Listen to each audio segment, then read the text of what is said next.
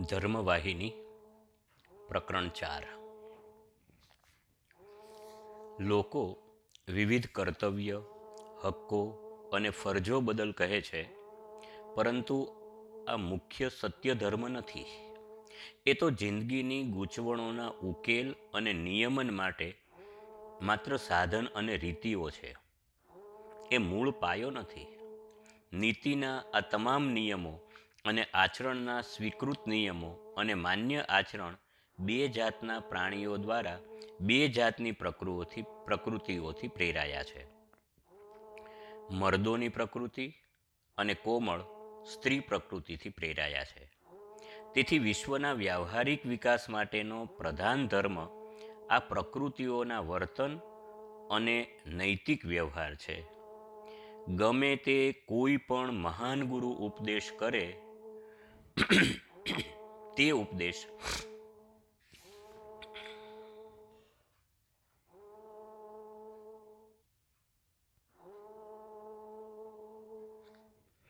ધર્મવાહિની, પ્રકરણ ચાર. લોકો વિવિધ કર્તવ્ય, હક્કો અને ફરજો બદલ તેને ધર્મ કહે છે. પરંતુ આ મુખ્ય સત્ય ધર્મ નથી. એ તો જિંદગીની ગૂંચવણોના ઉકેલ અને નિયમન માટે માત્ર સાધન અને રીતિઓ છે. એ મૂળ પાયો નથી. નીતિના આ તમામ નિયમો અને આચરણના સ્વીકૃત નિયમો અને માન્ય આચરણ બે જાતના પ્રાણીઓ દ્વારા બે જાતની પ્રકૃતિથી પ્રેરાયા છે. પુરુષની પ્રકૃતિ અને કોમળ સ્ત્રી પ્રકૃતિથી પ્રેરાયા છે. તેથી વિશ્વના વ્યવહારિક વિકાસ માટેનો પ્રધાન ધર્મ આ પ્રકૃતિઓના વર્તન અને નૈતિક વ્યવહાર છે. ગમે તે કોઈ પણ મહાન ગુરુ ઉપદેશ કરે, તે ઉપદેશ આ બે નિરાળી પ્રકૃતિ, પ્રકૃતિઓથી પર હોઈ શકે નહીં. પુરુષો માટે પુરુષ ધર્મ અને સ્ત્રીઓ માટે સ્ત્રી ધર્મ. અને ઉપરોક્ત સત્ય ધર્મના મહત્વના યોજન અગત્યના છે. અન્ય સંહિતા અને શિસ્ત નિયમો માત્ર પ્રવર્તક અને શાખાઓ જેવા છે. જેવી રીતે ગોદાવરીનો પ્રવાહ આગળ ધપે છે, ત્યારે ઝરણા, શાખાઓ મળે છે, તેવી જ રીતે ધર્મ પ્રવાહમાં આ બધા મળે છે. આ બધા વિવિધ સંયોગો, વિવિધ પરિસ્થિતિઓ, વિવિધ પદવી જે અશાશ્વત છે, તેની સાથે સંકળાયેલા છે. તમારે મુખ્ય નદીનું ધ્યાન રાખવાનું છે. પેટા શાખાઓનું નહીં. તેવી જ રીતે જીવન યોજનામાં પુરુષ અને સ્ત્રીઓના પ્રધાન ધર્મોને મુખ્ય જીવન દોરનારા લેશો અને નાની શાખા ધર્મોને કોઈ નિશ્ચિત સ્થાન આપશો નહીં. સ્ત્રી ધર્મ. સ્ત્રી તત્વ એ તો ભગવાનને પોતાની ઉપર ગોઠવેલ પ્રપંચ છે, જે પોતાની ઈચ્છાથી પોતાની શક્તિ રૂપે પોતાનામાં રાખેલ છે. આ છે માયા. સ્ત્રી સ્વરૂપે એ કારણે જ સ્ત્રીને પરાશક્તિ સ્વરૂપ માનવામાં આવી છે. પુરુષની વફાદાર સહચરી સ્ત્રી છે. પુરુષનું ભાગ્ય તે છે કારણ ભગવાનની ઈચ્છાની, ઈચ્છાનું ઘનીભૂત સ્વરૂપ તે છે. સ્ત્રી એક રહસ્ય છે, આશ્ચર્ય છે. રક્ષણના સિદ્ધાંતોની પ્રતિનિધિ છે. તેના ગૃહની મહારાણી છે. તેની કલ્યાણદાયીની છે. ગૃહની રોશની છે. શક્તિ સ્વરૂપના ધામ સમાન સ્ત્રીઓ કોઈ પણ પ્રકારે ઉતરતી નથી. કેવો સંપૂર્ણ શૌર્ય, સાહસ, ધૈર્ય અને પ્રેમ ભર્યો સ્ત્રીઓનો સ્વભાવ છે. તેઓમાં ઘણા સદગુણો રહેલા છે. પુરુષો ભાગ્યે જ તેઓના આત્મસંયમ સાથે સમાન બની શકે. આધ્યાત્મિક માર્ગે પાળવા માટે તેઓ પુરુષને દ્રષ્ટાંતરૂપ છે. પથદર્શકો છે. સ્ત્રીઓમાં વિશુદ્ધ, નિસ્વાર્થ, પ્રેમ સહજ રૂપે રહેલો છે. પૂર્ણ જ્ઞાની, સંસ્કારી અને પ્રેમાળ સ્ત્રીઓ, જેઓ પોતાના શબ્દો અને કર્મો ધર્મ સાથે સુમેળ સાધે છે કે કેમ તે માટે વિવેકપૂર્ણ સાવધાન રહે છે, તેવી સ્ત્રીઓ લક્ષ્મી સમાન છે. પોતાના ગૃહને આનંદ અને સમૃદ્ધિ આપનારી છે. જે ઘરમાં પતિ અને પત્ની પવિત્ર પ્રેમને વશ જે ગ્રંથો આત્માને ભોજન આપે છે, તેવા ગ્રંથોના અધ્યયનમાં તે દંપતી રોજ ગૂંથાયેલા રહે છે. જ્યાં ભગવાનનું નામ સંકીર્તન થાય છે, ભગવાનના ગુણગાન ગવાય છે, એ જ ભગવાનનું ઘર છે, વૈકુંઠ છે. પ્રેમથી પતિમાં આસક્ત સ્ત્રીએ તો વિરલ સુવાસ પ્રસ્તાવનાર એક પુષ્પ છે. તેની અમૂલ્ય રત્ન છે, જેની પ્રભા સમસ્ત પરિવારમાં પથરાય છે. સદ્ગુણોવાળી પત્ની વસ્તુતઃ તેજસ્વી અલંકાર છે. સ્ત્રી જાતિ માટે પતિવ્રત આદર્શ વસ્તુ છે. પતિવ્રતના ગુણથી પ્રાપ્ત થતા બળથી તેઓ ધારે તે કરી શકે છે. પોતાના પતિની જિંદગી પાછી મેળવવા સાવિત્રીને શક્તિબળથી સમર્થ બની હતી. યમરાજની સાથે તેણે સાચે સાચ સામનો કર્યો હતો. મહર્ષિ અત્રિના પત્ની અને દત્તાત્રેયના માતા અનસુયા ત્રિ, ત્રણેય દેવોને નાના બાળકો બનાવવા સમર્થ થયા હતા. નાલાયની સતી તેના કોટીપતિની ભક્તિ હતી. તે તેના ગૂઢ પતિવ્રતના બળે સૂર્યની ગતિને અટકાવી શકી હતી. સતીત્વ તો સ્ત્રીઓના મુકટમણી છે. એ સદ્ગુણોને કારણે તેની પ્રશંસા થાય છે. તેના કલ્યાણકારી પરિણામો અવર્ણનીય છે. એ તો એનો શ્વાસોશ્વાસ છે. પતિવ્રત અને તેની મહાન શક્તિથી સતી પોતાના પતિને મહાદુઃખમાંથી ઉગારે છે. તેના સદ્ગુણથી તેણે સ્વરક્ષા કરે છે અને સતીત્વ દ્વારા સ્વર્ગ પર વિજય મેળવે છે. તે વાત નિશંક છે. એક શિકારી જે તેની છેડતી કરતો હતો, તેને સતીત્વ શક્તિના બળે દમયંતીએ શાપ આપી બાળીને ભસ્મ કર્યો હતો. ત્યારે તેના પતિ નળરાજાએ ક્રૂર પ્રારબ્ધનો શિકાર બની દમયંતીનો ત્યાગ કર્યો. ત્યારે જંગલમાં એકાંતવાસમાં મહાન ત્રાસ વેઠ્યો હતો. સ્ત્રી માટે વિનમ્રતા આવશ્યક છે. તે અમૂલ્ય રત્ન છે. વિનમ્રતાની મર્યાદાનું ઉલ્લંઘન કરવું એ સ્ત્રી માટે ધર્મ વિરુદ્ધ છે. મર્યાદા ચૂકવાથી ઘણી આફતો આવી પડે છે. એટલું જ શા માટે? સ્ત્રીનું ગૌરવ સ્વયં ઘવાય છે. વિનમ્રતા વિનાની સ્ત્રી અસુંદર અને અસંસ્કારી છે. દીનતા, વિચારો અને વર્તનની પવિત્રતા, સૌમ્યતા, ઉચ્ચ આદર્શો ને આધીનતા, ભાવનામય સહૃદયતા, સ્વભાવની મધુરતા, આ તમામ સદ્ગુણોનો વિશિષ્ટ સુમેળ એનું નામ છે વિનમ્રતા. સ્ત્રીઓ માટે સર્વશ્રેષ્ઠ કિંમતી તે રત્નો છે. વિનમ્ર, વનિતા પોતાની સહજ ઔચિત્ય ભાવનાથી સર્વદા પોતાને મર્યાદામાં રાખે છે. યોગ્ય શું અને અયોગ્ય શું? તે માટે તે કુદરતી સમજણ ધરાવે છે. ગુણવાન કાર્યો અને વર્તનને જ તે વળગી રહે છે. સ્ત્રીની પ્રતિભાની કસોટી જ વિનમ્રતા છે. જો સ્ત્રીમાં વિનમ્રતા ન હોય, તો સમસ્ત સ્ત્રી જાતિના હિતને નુકસાન કરે છે. પોતાના વ્યક્તિત્વને તો હલકું પાડે જ છે. આવી સ્ત્રી સુવાસ વિહોણા ફૂલ જેવી છે, જેની જગતને જરૂર નથી, જેનું જગતમાં માન નથી, જે જગતને માન્ય નથી. ગમે તેટલી બીજી ગુણ પ્રવીણતાઓથી સંપૂર્ણ સમૃદ્ધ હોય, છતાં વિનમ્રતાના અભાવવાળું એક સ્ત્રી જીવન વ્યર્થ અને શૂન્ય પોકળ છે. વિનમ્રતા સ્ત્રીને દિવ્ય, પવિત્રતા સર્વોત્તમ શિખરે પહોંચાડે છે. વિનમ્ર નારી પોતાના ગૃહમાં ગૃહ બહાર જ્ઞાતિમાં તેમજ વિશ્વમાં સત્તાધારી બને છે.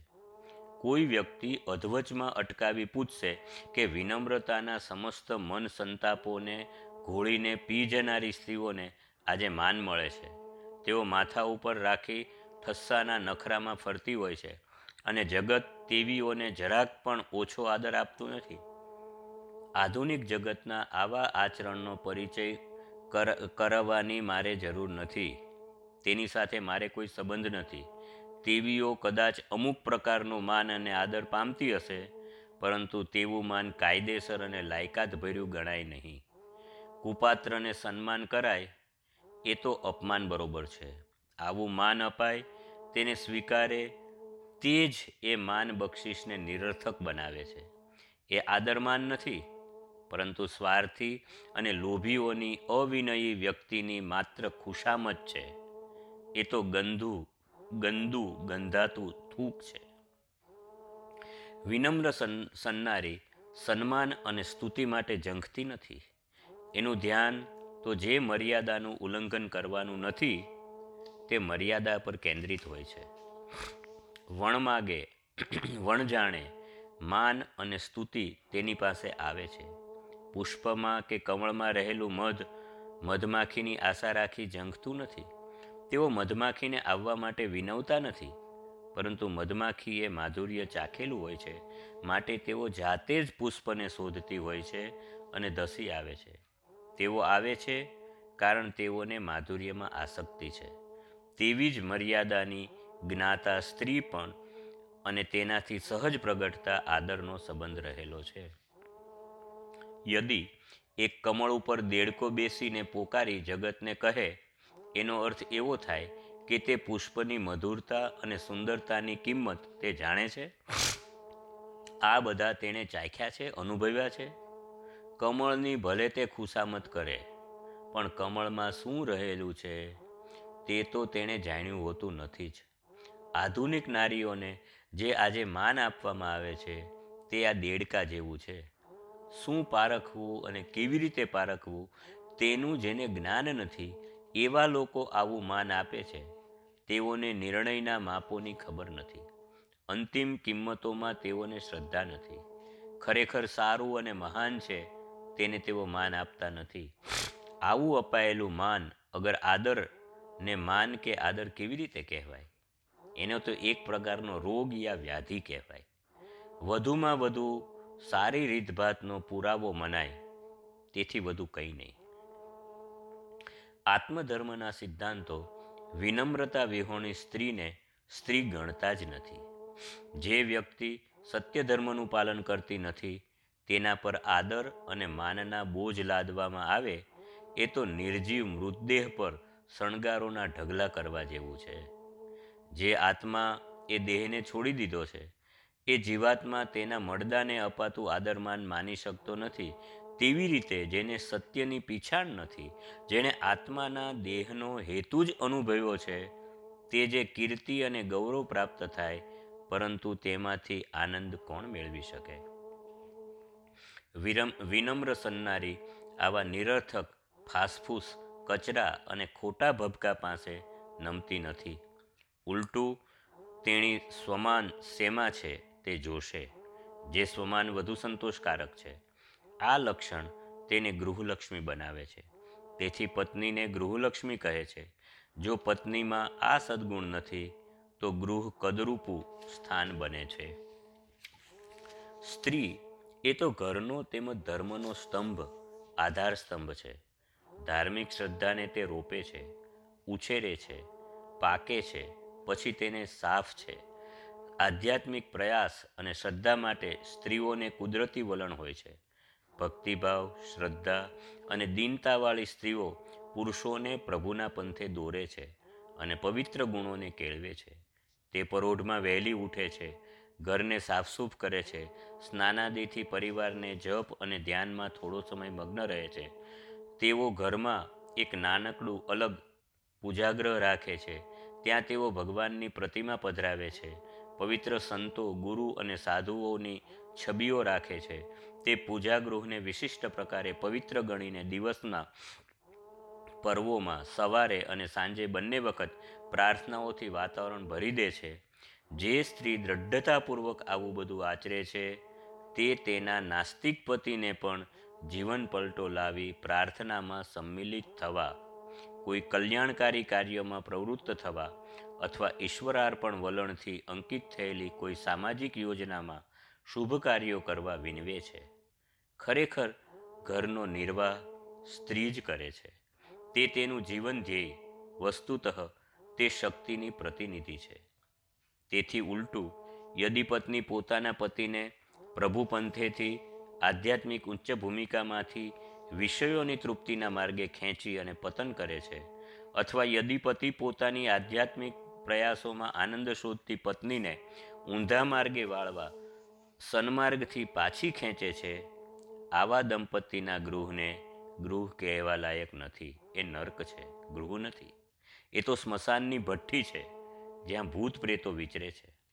ખરેખર સ્ત્રીએ આત્મજ્ઞાન મેળવવું જોઈએ અને પ્રત્યેક પળે પોતે માત્ર આત્મા છે, એવું ચિત્તમાં રાખી જીવવું જોઈએ. દિવ્ય ચૈતન્ય સાથે ઐક્ય પ્રાપ્ત કરવા તેણે હંમેશા ઈચ્છા રાખવી જોઈએ. જે ગૃહમાં આવી ગૃહિણી છે, જ્યાં પતિ પત્ની ઉચ્ચ આદર્શોની છાયામાં જીવન ગુજારે છે, જ્યાં દંપતી ભેગા બેસી ભગવાનના યશોગાન ગાય છે અને સત્કર્મોમાં સમય વિતાવે છે જ્યાં સત્ય, શાંતિ અને પ્રેમનું સામ્રાજ્ય પથરાય છે, જ્યાં પવિત્ર ધર્મગ્રંથોનું નિયમપૂર્વક વાંચન થાય છે, જ્યાં ઇન્દ્રિયો સંયમમાં રહે છે, જ્યાં મૂળભૂત સર્જનની ઐક્યતાના જ્ઞાનથી પ્રેરિત સંપૂર્ણ સર્જન પ્રત્યે સંભાવ રહે છે. તે ગૃહ ખરેખર ભૂતળ પર સ્વર્ગ છે. આવા સ્વભાવવાળી પત્ની ખરેખર સાચી પત્ની છે. તેને તેના પતિ પ્રત્યે સાચો પ્રેમ હોવો જોઈએ. તો જ તેને ગૃહિણી કહી શકાય. તો જ તે ધર્મપત્ની કહેવાય. તો જ ભાર્યા ગણાય. તેમજ ધર્મ, અર્થ અને કામમાં સાધન અને સહચરી મનાય. જે પત્ની પતિનું મન સમજી જાય છે, મૃદુ અને મધુર વાણી રાખે છે, એ જ સાચી મિત્ર છે. એટલું જ નહીં, કેટલીક વખત જ્યારે પતિને ધર્મ માર્ગ બતાવવાનો હોય છે, ત્યારે પત્નીને પિતાનું પાત્ર પણ ભજવવું પડે છે. પતિ જ્યારે માંદગીના બીછાને પડેલો હોય ત્યારે પત્નીને માતા રૂપ બનવું પડે છે. સ્ત્રીએ પતિ સેવામાં પ્રથમ સ્થાને રહેવું જોઈએ. તેણી માટે એ જ સાચી ભક્તિ છે. તેની પ્રાર્થના, ભજન અને પૂજા થોભી શકે. પતિને સંતોષ્યા વગર પત્નીને ભક્તિ અને ધ્યાનમાં સાચું સુખ સાંપડતું નથી. ખરેખર તો પતિ સ્વરૂપે પ્રભુનો સત્કાર કરવો જોઈએ. અને તેને કરેલી તમામ સેવા ભક્તિના દરવાજા સુધી ઉન્નત કરવી જોઈએ. સાચો કર્તવ્ય માર્ગ તે છે, યદિ પ્રત્યેક ક્રિયા આત્મા માટે કરવામાં આવે, આત્માના વિલીનીકરણ માટે કરવામાં આવે, તો તમારી ક્રિયાઓ પ્રભુને સમર્પણ થઈ ગયા સમાન છે. આવા પ્રત્યેક કર્મો બંધનને બદલે સહાય કરે છે. પતિ ગમે તેટલો દુષ્ટ અથવા હલકો હોય, તેની સાથે કોઈ નિસ્બત નથી. પત્નીએ પ્રેમથી તેને સુધારવો જોઈએ, સુમાર્ગે લાવવો જોઈએ અને ભગવાનના આશીર્વાદ મેળવવામાં તેને મદદ કરવી જોઈએ. કેવળ પોતાનો જ વિકાસ મહત્વનો છે અને પતિના સુધાર્યા ઉન્નતિ સાથે તેને કોઈ સંબંધ નથી, એવું મંતવ્ય સાચું નથી. ઉલટું તેને લાગવું જોઈએ કે તેના પતિનું કલ્યાણ, પતિનો આનંદ, પતિની ઈચ્છાઓ અને પતિની મુક્તિ આ બધા તેના પોતાના પણ છે. આવી સ્ત્રીને ભગવાનની કૃપા મળશે. તે પણ વિશિષ્ટ પ્રયાસ વિના સહજ રીતે સ્વયં કૃપાનો વરસાદ થશે. ભગવાન હંમેશા તેની સાથે બાજુમાં જ રહેશે અને તેના પ્રત્યે દરેક રીતે દયા કરશે. પોતાના સદગુણના બળે તે પોતાના પતિની મુક્તિ પણ નિશ્ચિત કરશે.